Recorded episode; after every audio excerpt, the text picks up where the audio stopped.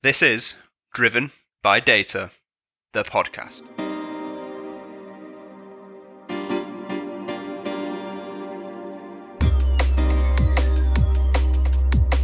Welcome back to another season of Driven by Data, the podcast, powered by Orbition Group and hosted by me, Kyle Winterbottom. So here we are, season three of Driven by Data, the podcast. I'm delighted that you've decided to tune in and rejoin us. We've got some absolutely fantastic content coming your way.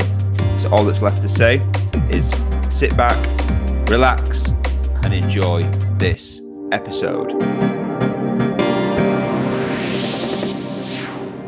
In order for your organization to make the best possible business decisions and to make the most of your data, you need the very best people. And that's where Orbition Group comes in. We have a proven track record in partnering with some of the largest brands in the world to the most innovative and disruptive startups and everything in between. We go beyond traditional recruitment services. The organizations which we partner with benefit from the added extras that we offer, such as raising your organization's brand awareness to the data and analytics community, providing you with insights into the current market and your competition, benchmarking you against the industry to give you the best chance to successfully attract the best talent. We want to become an extension of your business to identify, engage, attract, and retain the best talent possible. If this sounds of interest, please reach out today by visiting orbitiongroup.com. Welcome to Driven by Data, the podcast, season three. Today, I'm delighted to be joined by Jim Sterne, who is the founder of the Marketing Analytics Summit and the director emeritus of Digital Analytics Association. So, Jim, thank you very much for joining us. Thank you for inviting me, Kyle. Delighted to be here. No, no, the pleasure is uh, is all ours. So, Jim, where we always start is by asking our guests to give themselves a brief introduction into their background and I guess journey up until this point in time, um, if you'd be so kind. Um, I have always been at the intersection of technology and marketing. And so, how can you use technology to help you with your marketing? And I started with paper and pencil, and and had to argue to get a a keyboard on my desk because that's something only secretaries had. And then I was the first one to buy one of the the Cube Macintosh computers so I could create my own overhead foils uh, for overhead projectors. Yeah. So yes, I am officially an old fart. Um, the but but tracking technology all along in order to figure out how it can help marketing is sort of my stock and trade. It's looking over the horizon. Um, whether it's it's I first job out of college was selling Apple IIe's out of retail store.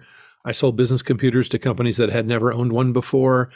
I sold software development tools to software engineers who had not had an automated method of creating software before. It was computer aided software engineering, what it was called in the early 80s. Um, and then in 93, I saw the internet for the first time and Mosaic was released and it blew my mind. And I started writing books and public speaking and then started my own conference in 2002. That's the Marketing Analytics Summit. It, it is 22 years old. It is still going strong. Um, it, the audience of that conference created the Digital Analytics Association, so I'm still involved in that. Um, tracking digital analytics very carefully throughout and now uh, now I'm also adding to that, um, uh, helping companies with their AI transformation. So, latest book was Artificial Intelligence in Marketing, which was 2017. Um, and yes, I am going to have to now write another book on generative AI because, oh my God, I did not see that coming. yeah, no. Well, uh, look, thank you for the uh, for the kind of very comprehensive overview. Um, obviously, so much going on in your world there, so I'm really keen to kind of delve into to some of this. So, I guess um, when we first started speaking, Jim, I obviously did a little bit of, of research, obviously as any good podcast host would, right? And I stumbled across a a video that you'd recently reshared, but this video was from 2018, um, and it was you know, presentation that you were giving a public speaking events where you were talking about the impact that artificial intelligence will have on our future lives. I think it'd be a really interesting kind of jumping off point to start there if you could kind of give me and the audience a bit of context about the theme of that talk uh, and then i guess you know that should segue nicely into the conversation well that was um that was a fun presentation Eh, i was asked to present about machine learning and what is for marketing people just to explain it well enough so they understand what kind of a tool it is and how it would be useful there were also data scientists in the room, so I had to explain what is marketing, what are we trying to accomplish, what problems are we trying to solve, and what data do we have available to us because they're data scientists, they they weren't marketing people. So having given those both those sides of the conversation, now the marketing people and the data scientists could talk to each other. But then I said, you know, where this is going to lead is where our customers have their own AI agents acting on their behalf. And the scenario was me driving down the street and my agent says, Hey, there's a problem with the car. You know, your car's really old. It's time to buy a new one. And I've heard you and your wife talking about what you want to buy. So I've gone out and sourced the best, least expensive, being able to deliver it in the soonest amount of time. Would you like it delivered this afternoon? Now, as a consumer, this is my agent. It's not Google or Amazon or IBM or AT&T. It is my personal device that knows everything about me. It tells my doctor everything about my medical history and it tells my accountant everything about my financial history, but not vice versa. And it, I have given it agency to act on my behalf. It says, if it says, hey, your dishwasher is about to fail, here's the best price that'll fit in your kitchen in your style, in your budget, and it can be delivered on Thursday. That's service that I am that I want. I, I want that device happening for me. Well, now that was 2018. Fast forward to 2023, and guess what? We have the technology. We can do that now.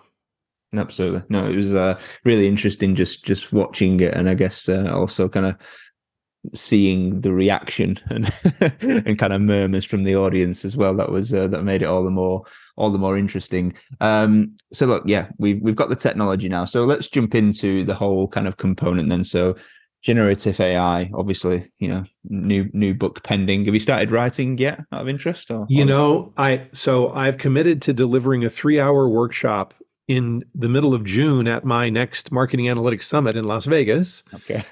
and every time I set aside like a half a day to create the presentation, I start the morning by reading a half a dozen newsletters that that are full of brand new stuff. Oh, it can do that now.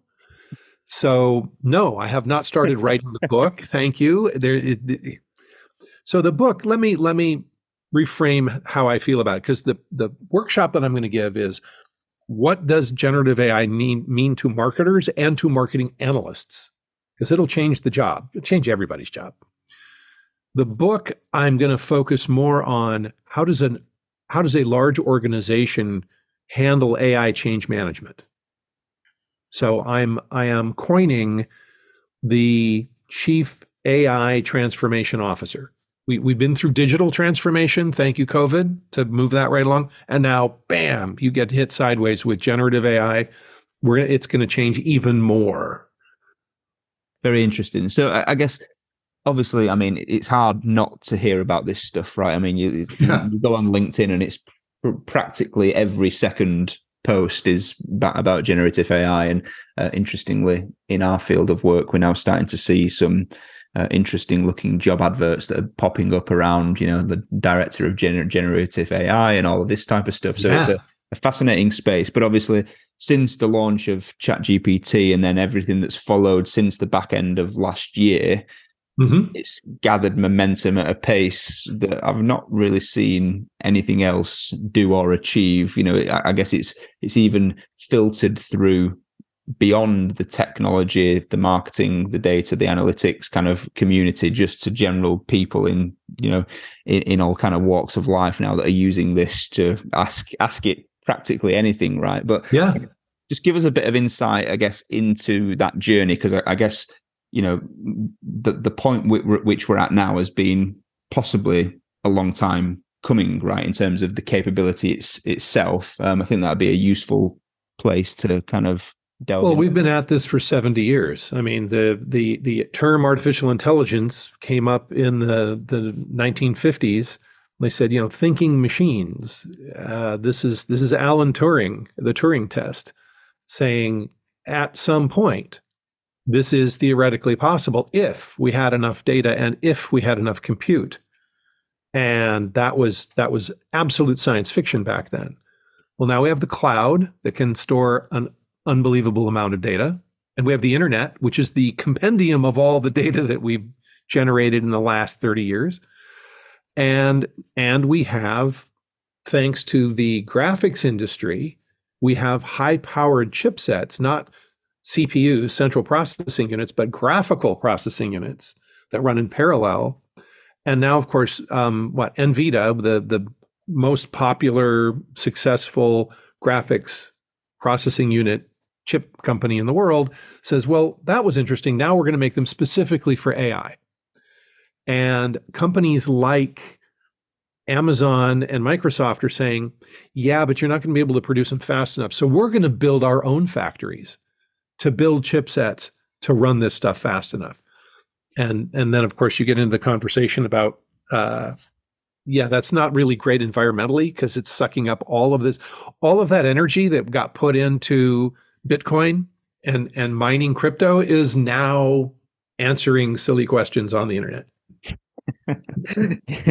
yeah, absolutely. Um, in terms of the impact that this that generative AI is going to have, I guess if you're thinking about this specifically from you know a technology, data analytics, marketing perspective, hmm. what, what impact does this have on on those kind of domains within businesses? Enormous and completely. Next question. I mean, it, it, it is a, it is as important as computing, as important as internet, as important as mobile phone or smartphone pardon me. It is a fundamental shift in how we use computers.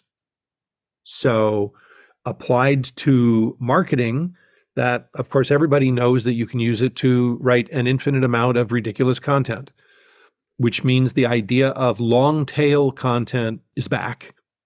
We're not going to depend, and, and anybody who's in search engine optimization, search engine marketing, when we used to say you need to rank highly in Google, that's going to be a different animal now. So branding becomes important. If I say, if I go to my user interface, Bing, Bard, ChatGPT, whatever, and say, uh, what's the best battery to put into my flashlight? And if I'm asking the Amazon Echo, it's going to say Amazon has the best flash, uh, the best batteries for flashlights. It's like, no, that's not my question. I'm going generically. And generically, it's going to spit out, well, here are the things you want to consider. And here's a cross reference of the most popular batteries in a table form that shows you the pros and cons and the pricing of each. That's going to just spit out. And, and how did you get onto that list? Branding. It wasn't that you had the most keywords on that one page. It's because the people who asked the questions clicked on the links. But you're you don't show up unless you have done your advertising. You know, what what what soft drinks should I serve to my kid's 12th birthday party? Coca-Cola and Pepsi are going to be at the top of the list. And then it's going to get to 7 Up and Dr. Pepper. And somebody who's creating a craft product in their garage is invisible. It, and and won't it's not like they're going to show up on the 17th page. They're just not going to show up. So that changes that little aspect of marketing. But the big deal that people aren't yet focused on because it's really a change of mind is it changes how you develop your strategy. People don't understand yet that they can go to these tools and say I have a new product to launch. Uh, give me a 12 point plan that I can execute within three weeks with a budget of 2 million pounds that only takes three people to execute, that will give me the biggest visibility on uh, television news shows in the month of July. And it will just give you a plan. now, we have to be very cognizant that this is a large language model. It is guessing what the next word should be, what the most likely next word or concept is. It is not a search engine. It's not a fact checker. It doesn't have knowledge. It doesn't have reason. So anything that comes out of those tools has to be reviewed with a fine tooth comb. This is where domain knowledge becomes the most important thing. Hey, I'm I'm a college student that I've just spent 6 months doing nothing but prompt engineering. I know everything there is to know. I can get these machines to sing and dance. I'm ready. You should hire me for 300,000 pounds a year. It's like, uh, that's great, dude, but you don't know anything about the world or the marketplace or my product or my customers or the politics in my company or the corporate culture. And so, like, no, you can't help me. Mm. Domain knowledge, brand recognition become the most important commodity. Yeah. That's very interesting because I, I guess we've already started to see some high profile organizations. You know, I, I saw some news uh, news clippings on LinkedIn about you know the CEO of IBM reckons that they were going to cut X amount of jobs and replace it with generative AI. Um, mm. You know, so and that just fuels the fire of uh, AI is going to take over the world and replace our jobs and all of that type of stuff. But I guess what you're saying there is actually no, this is it's just going to enable us to do things better, quicker, faster, more efficient. But the important thing is is that it needs to be managed like any other tool. Yeah. Um, so so let's let's pull that apart a little bit. First of all, I get so frustrated when you know AI is not going to take your job. A person using AI is going to take the job of the person who's not using AI. That's that's where that sits. But when IBM says we're going to cut 30% of our, our population because they're not helping us become AI oriented, it's like, okay, cut off your nose to spite your face. That's what you've got is a bunch of people who you are already vetted, they're already ingrained, they're already on board. And everybody on the planet needs to be retrained on how to use these tools. Oh no, says IBM, we, we want people who can help us create them. Like, mm, yeah, but if you don't use them, you don't know how to create them well for the best use. So you know what? You need to retrain. Not don't don't fire people and you oh you're going to hire thousands of data scientists. Good luck with that. Train people to become data scientists because what is the first job that's going to be taken by machine learning and generative AI? It's creating machine learning and generative AI models. Why? Because the people who are creating this stuff, what is their domain specialty? It's all about data. So they're going to automate the ability to collect, manage, munge, cross reference, slice and dice data and deliver insights and charts and graphs and and suddenly somebody's going to go hey you know what would be good? Since since it understands how to do all of that stuff and we've fine tuned the model on our own internal data what if we, instead of making it an answer machine, what if we made it a question machine? So that when the user says, I want to launch a new product, uh, it says, okay, tell me a few things. I have some questions for you. Have you ever thought about any names? Who is the target audience? What's your time frame? What's your budget for promotion? And I want, I ask the machine to, to give me charts and graphs about these metrics over time well, what is it that's important to you about these metrics? What business decisions are you going to be making based on the results? What's your expected uh, range of results? You, if it's below what you expect, what will you do? If it's above what you expect, how will you act? Would you like me to automate those processes for you? That's that's a different kind of how do you use a computer. That's what we need to train for. Yeah. I guess you're starting to to creep into there how this is going to impact data teams, but I guess day to day, then in terms of the changes that are afoot through the use mm-hmm. of kind of generative AI within organizations, what does that look like in reality, in your opinion? How the data team and the data leadership operate and need to think about how they, you know, add commercial value to the businesses that they're serving? Well, uh, two ways. First is uh, how do we create trustworthy tools for our employees to use and for our customers for interfacing with the company? Um, we're, you know, uh, um, right now we've got ChatGPT and we're at level four. And if I take my customer, my sorry, my company internal proprietary data and upload it to ChatGPT, uh, I, I name my company Samsung, and employees get in deep trouble for revealing internal proprietary data to this large language model. Oops. So Samsung did the same thing here that IBM is talking about with their employees. Samsung said nobody can use ChatGPT anymore. Dude, no, that's not right. What's right is how do you use it? Number one, do not upload any proprietary information. Do not ask it to summarize internal meetings that have proprietary info. Yeah, okay, good. But wow, is it useful? And if you don't allow people to use it, they won't learn how. Like, no, nobody's allowed to use spell check from now on because it once spelled something wrong and we don't like it. No, that's not right. So that's step one.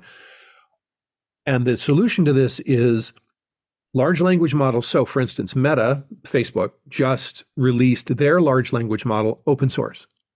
That means you can put it behind your firewall and train it on your proprietary data, and it won't go out into the wild. So, you can have all of the emails that go back and forth inside your company go into the system. So, I can ask, oh, I've got this weird little technical problem. Is there anybody in the company that that can help me with this? Say, well, yeah, the person who gets the most questions and answers the most questions about this problem is so and so. And here is an email I've written for you to send them. Would you like to hit send now? It's like, yeah, done. Where are we on this project? What is our most profitable product in the last quarter in the north of the country? And what are the projections for it in the next six months going forward? And how do those projections change if we alter our spend uh, off of Facebook and onto TikTok? So, what we just described is significantly changing what the data analyst does for a living because all of the ad hoc questions just go away. The machine can answer them. Uh, we're seeing that already with with Salesforce and HubSpot, who've who've put these generative AI user interfaces on top of their products. So it knows who my customers are. It knows what my sales are. It, it knows how often the sales rep has reached out to that particular prospect, and I can just ask it questions. Okay, so what what is the job for the data people? Well, they've just become the stewards of our most valuable asset, which is our data. Our data, more than ever before, needs to be trustworthy and clean and available because that's the moat. That's that's the, the competitive advantage. Everybody has this incredible, powerful tool now, which you can run on a laptop, by the way. But what they don't have is your data. Your data is what sets you apart. So, uh, as an organization, I'm going to be hyper vigilant about making sure my data has good governance, that the pipelines are solid, that the stewardship is in place. So when the CEO is is in a meeting with anybody and they have a question and they ask the machine, the CEO can count on the answer being correct. That's that's where the data people have to focus their time and effort. It means that there's going to be a, a, a, flourishing of new companies that are offering large language models, secure, you know, on a, behind the firewall. Companies that are offer going to be offering um, the companies that are already offering data aggregation are now their valuation goes up because I'm going to take the data that I have and I want to enhance it with third party data, open source data, government data, and bring all that together in a certain way and train it for my company. And then I predict uh, federated data. Um, there's this amazing science fiction book, very short. It's called Jennifer Government.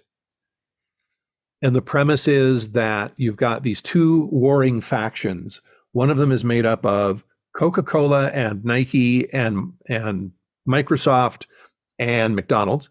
And the other one is Pepsi and Adidas and Burger King. mm-hmm. And they share data with each other and they fight each other for competitive advantage, like literally in the street with guns.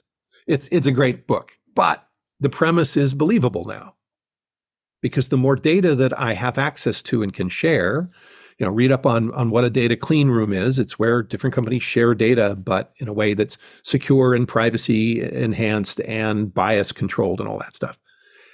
It yeah, it becomes really interesting. And I am just totally rambling now. Was there a question in there?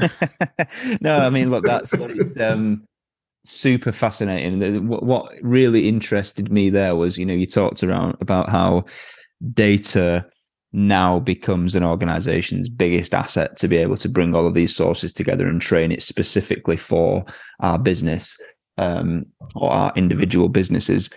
Um, but I guess the the irony here is that you know that that's the kind of language that most organizations already use right you know data is our biggest asset maybe behind people which um you know is another uh, is another another story for for another time. Um, but yet, you know, what we've seen happen time and time again over the years is organizations trying to do things that are probably, you know, doing things that are they shouldn't be doing at this point in time because of things like you mentioned, you know, they don't have access to the right type of data. They don't know mm-hmm. the, the cleanliness, the quality, all that stuff, but they got kind of sidetracked into this um, you know, magpie vision of there's the shiny AI, let's go and chase that. But this feels like now it becomes the almost like the bedrock that says actually now if you make sure that all of that stuff that you've kind of been paying lip service to a little bit about how important it is if you actually make it important this is what allows you to flourish it kind of feels like this is big enough to bring all of that together to become more of a reality rather than just something that we often speak about yeah uh, because the reason that ai is shiny is that the data is solid and trustworthy, which is why ChatGPT is so much fun because it's trained on what's on the internet, which is, you know, mostly crap. So that's that's what comes out the other end. I mean, I one of the first things I did was ask it to tell me uh, uh, what is Jim Sterne known for. Oh, well, Marketing Analytics Summit, a Digital Analytics Association, and he's written a bunch of books, including Artificial Intelligence for Marketing, Practical Applications, and and it listed three more books that I've never heard of. Because it's just guessing what the next and I thought, oh, I guess I have to write those now, huh? yeah, I mean, it's such a fascinating landscape. So I, I guess one of the things that we talk about often, especially you know within the kind of uh, general data and analytics world, is this whole notion of adoption and getting organization and the leadership within the organization to to kind of almost buy into the hype and put their money where their mouth is and you know for it to become an actual thing within the business that you know you are data driven in in kind of quotation marks but mm. i guess from the point that we're at now in your opinion what do you think businesses need to do to make sure that that adoption journey unfolds so that they make the most of the opportunity let let people experiment. People are going to learn by playing with this stuff, and you have to give them time to learn how. Um, when when we first started using spreadsheets, we didn't know all the wonderful things you could do with a spreadsheet, and oh wow, they're incredibly powerful. They're, it, it's still the most powerful tool an analyst has because you can manipulate the data wonderfully. Now we've got incredibly sophisticated tools that require heavy duty training and you know i need the adobe analytics specialist and i need the spss st- statistician to to work with me on those things but everybody needs to learn how to use generative ai as a user interface. So let them, let them learn. But let's go back to first principles. If we had this data and we could correlate it with that data and we could ask ad hoc questions, then we could get this business value. And as you roll out case after case after case after case, upper management will just go, okay, okay, okay, it's business value. That's fine. That's what we want.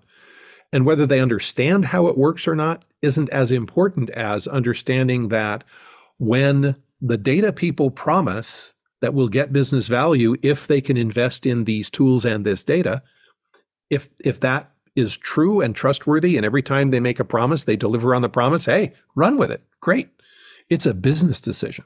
It's not a, wow, let's embrace this exciting new world decision. It's what will it mean to the, the most important things to business, which are make money, save money, make customers happy, uh, improve capabilities, and reduce risk. That's it.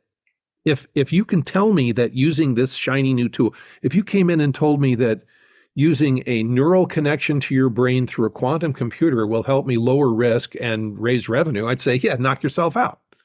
I, I don't know what those things are, but you believe it. And the last three times you came to me with some cockamamie idea, it paid off. Yeah, run like hell. Terrific. I'll invest. Yeah. I guess, is there a risk here then that some organizations kind of get caught up with the hype? Because I guess what, what we've definitely seen from the data analytics industry as a whole is that, and I literally posted about this this morning on LinkedIn.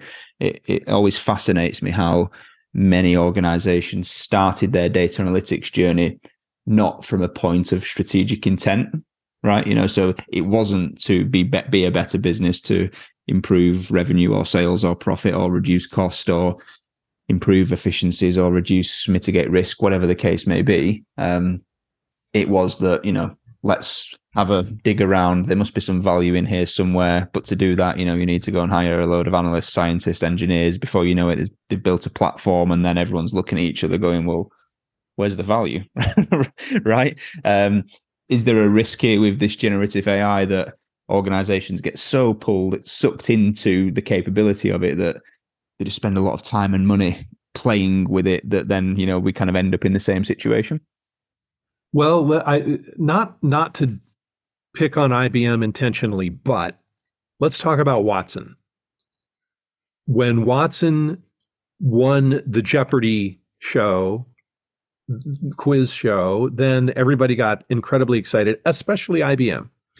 And Watson became the center of everything. And it became um, so IBM used to have a web analytics tool. And when Watson became the the love child of IBM, they said everybody has to have Watson now. Uh, you're going to use Watson for everything. So their web analytics tool became the IBM web analytics tool with Watson. And everything at IBM was with Watson, which was at the time pure architecture. It was integration at the brochure level. And that was it. And so they got too excited about it too soon. I think this is a different story. That there's there's ways to do it where you are sucked into the hype and and you just throw money at it. And we saw that with big data. We need to hire a bunch of data scientists. Okay, to do what? Well, to do data science. Yeah, but why? This is different. This is we need to train everybody in the company, like everybody in the company, to use their computer in a different way, to create, you know, the the janitorial scheduling spreadsheet, to figure out uh, how to lower the cost of energy, to find new markets and invent new products, to run payroll it is it, it does impact everything. So we don't know how to do it wrong yet. It's too new. Yeah, I'm sure. I mean, humans are great creatures of um, figuring out how to do stuff wrong, Jim, aren't they? So um, I'm sure I'm sure it won't be long before someone before someone nails that. But um, I guess one thing I do want to touch on then are talking about, you know, retraining your whole organization to be better at how they use, you know, that whole that whole piece. Where does data literacy fit into this? Because that's been hmm. such a hot topic um, for the last three to five years, right? About the importance of data literacy, and you then get sucked into the debate around you know the the language itself and it is you know does that mean that you're calling someone illiterate and oh, you know all of the kind of nonsense yeah. that comes with that but i guess what role does this play within that kind of debate of data literacy you know is it uh, something that can help us to improve data literacy or do you think it kind of takes the need away or is it going to cause an extra layer of confusion what what do you think this this does all of the above um, just had a great conversation with Tom Davenport on that on our data driven leader studio conversations. Um, so data driven dot studio to find more. Uh, he is writing a book on uh, data democratization. And so our conversation was, well, what does generative AI do? Oh, well, hmm. So the first thing um, is ad hoc questions the the bane of the existence of every analyst like i'm trying to build some infrastructure i'm trying to create a dashboard i'm trying to create an automated system and you're stopping me every 10 minutes to ask me a silly question well now you can ask the machine the silly questions hooray that's that's a problem off the analyst's desk if the data is reliable and if there is a strong enough data dictionary because when i ask what uh, are our highest margin products uh, that have done the best in Wales in the last quarter? Okay, have we defined each one of those words? So we know what Wales is. Yay.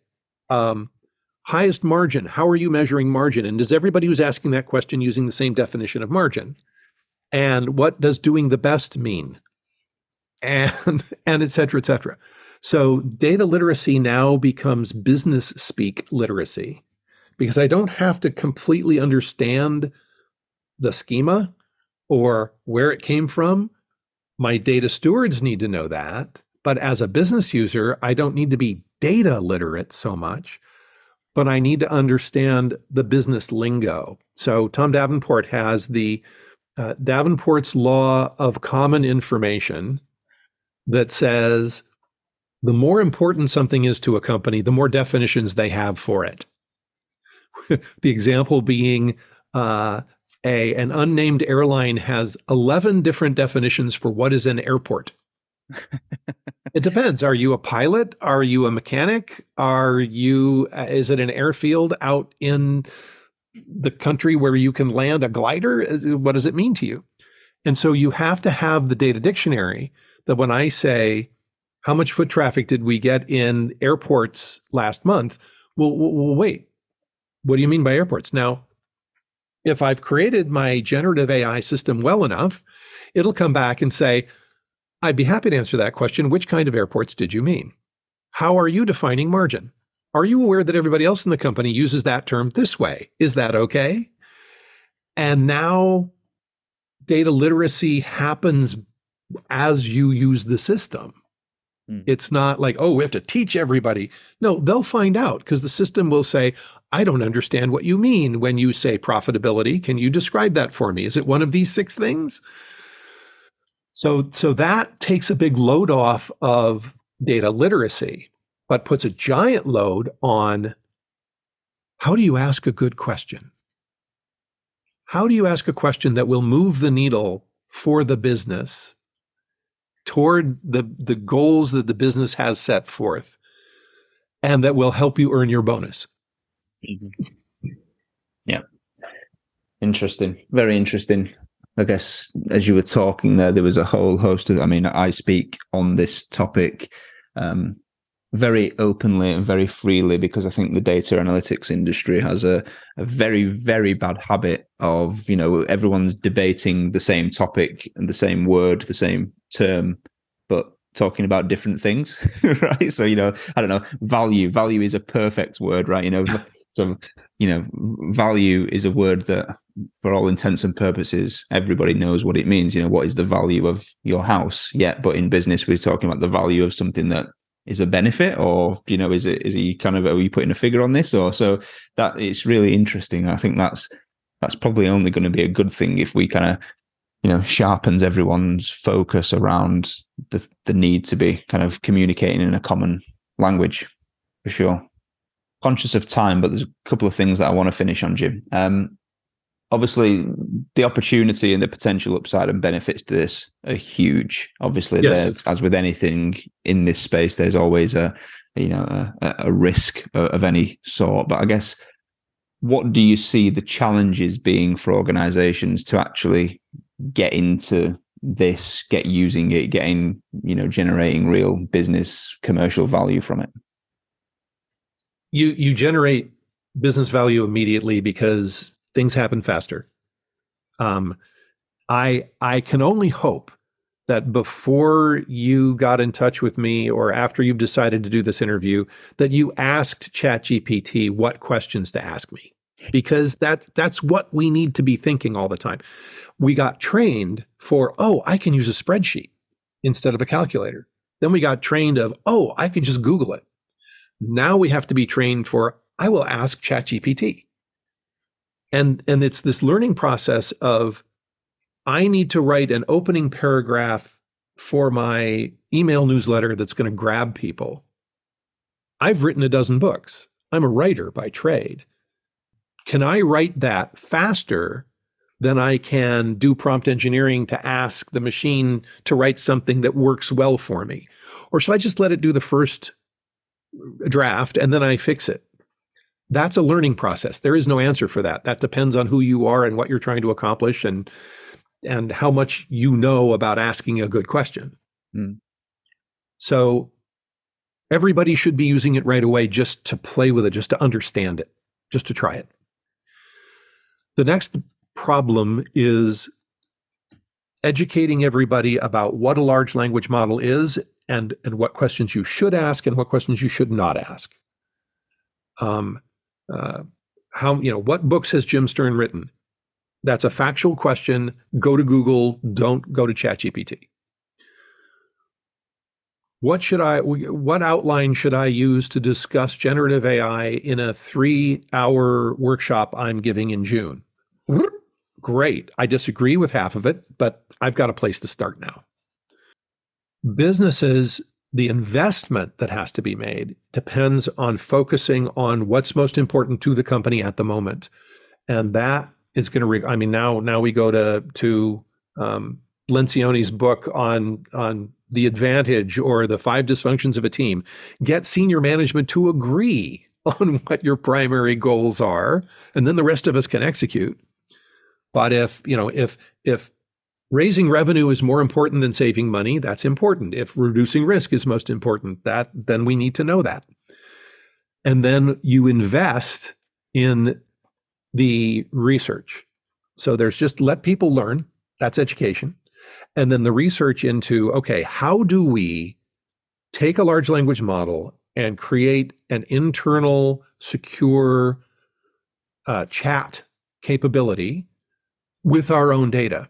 So I look at uh, Bloomberg, the financial company that's been using this kind of chat capability for their financial analysts who are advising customers. So the machine will look at who's the customer, what are they invested in, what have they said their goals are, what is the current marketplace activity happening, and the analyst uses the machine to generate ideas to talk to the client about. They don't let the client and the machine talk to each other, human in the middle. But extraordinarily carefully curated data for this. It's because they're going to make financial advice. It's not just general stuff they found out on the internet. It's all of the reports and all of the research that Bloomberg has done themselves, carefully curated to provide valuable enough answers that it is saving time and making their agents more capable rather than sending them off on goose chases. So, how do I, as an organization, how many models can I create that will help my employees do their job? Interesting. I guess, does this, in your opinion, level the playing field a little in regards to kind of raw talent and ability? Because I guess if you were to use your copywriting example, right? You know, you've got two people, um, they might both be great copywriters, but inevitably one will probably be better than the other, depending upon your point of view and opinion. But I guess if now we can use generative AI to do the heavy lifting, are we in a place where it's a level playing field and really to go back to your point, it's more around the person that learns how to ask the best questions is probably the person with the advantage. Um, I am going to quote Paul Roetzer from the Marketing AI Institute, who says ChatGPT is the floor. If what you create is only as good as ChatGPT, why are you bothering me? Everything after that has to be better than that. So, the fact that I got my degree in Shakespeare means I can be more eloquent on what I'm asking the machine to do. The fact that I've started playing with this months ago means I have an advantage because I'm learning what works and what doesn't work. Talent matters. Domain knowledge is enormous because I, as a user of this system, need to know that when it spits out an answer, does it pass the smell test? I, the simplest example is I give the machine all of my marketing materials and all the information about my customers, and I ask it to find lookalikes out in the world to send an email to to promote my product. And write write a headline, a subject line for that email that guarantees the most opens and that's the goal for the machine. And it's just going to crank around, try different language and try different times of day and do different segmentation for my audience. And it's going to arrive at the fact that the best open subject line possible is we have your children. And if you ever want to see them again, open this email. this is not good for branding. This doesn't pass the smell test. It's statistically correct. The machine did what we told it to do, but we need a human in the loop. And the human has to know what is good. So my my farcical definition of machine learning is that which is very good at telling the difference between good and bad and has no idea about the difference between right and wrong. Well, Jim, coming towards the end, um, I, I, feel that we could probably chat for another hour at least on this stuff. It's a fascinating conversation. I guess where I do want to finish then, and probably too big of a question, but I'm going to uh, put you on the spot and try to get an answer from you. what do you think the future looks like in regards to this for generative AI? I appreciate it's moving at such a pace that that's almost an impossible question to answer. But if you were to put your hat on something, where do you see this going in another, you know, don't know, three, five, ten years? So, so I've always said uh, since the internet happened, I've said that that five years out is science fiction. Well, now it's five months. because we've got people who are building stuff on top of these things that, and we're giving them agency. Um, we just saw OpenAI's code interpreter be released in beta last week, and it can absorb data and provide insights and narratives and charts and graphs all on its own. So, what does that mean if they can do that? Some company that has been doing data analytics tools for generations is now able to do it at hyperspeed.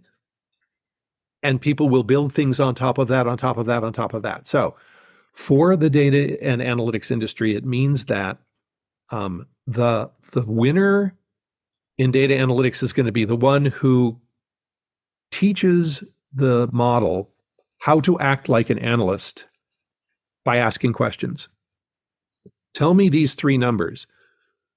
Well, the three numbers are X, Y, and Z. Why are you asking? How is that helping you? Which which business problems are you trying to solve? I've got a bunch of other data that might be even more useful than those three metrics, which is what an analyst does. Like, why do you want to? You know, that's that's insulting. Why do you want to know? But that's really the question we're asking. It's like how how would the answer to this question help you with your business? And now it's a conversation. And everybody on the planet is going to have their AI. Well, the term lately is Copilot. That's what Microsoft likes. That's what GitHub is using to sit there on the side and and be your brainstorming partner. Now we're all a lot smarter, but level the playing field. It, it's raised the level of the playing field, and now talent will spike up above that mm. still. Yeah, yeah, absolutely. Well, Jim, Perfect. Thank you so much for uh, agreeing to come on the show and spending some time with us today. It's a fascinating conversation, and um, yeah, look forward to seeing how your presentation next month goes, and um, look forward to keeping in touch. Well, wish me luck about that, and Kyle, thank you so much for having me on the show. I've really enjoyed this. That's it for this episode of Driven by Data, the podcast. I hope you enjoyed it. I'll be back next week speaking with another thought leader from the world of data and analytics. Until then Please follow Orbition Group on social media if you've not already done so, where you'll be able to subscribe and therefore be made aware of the podcasts as they arrive. And please share, like, and leave reviews so that more people from our industry get to hear and benefit from these too. If you've got any questions or you want to suggest ideas for topics or potential guests, then please feel free to reach out to me. Thanks for listening, and I'll be back next week.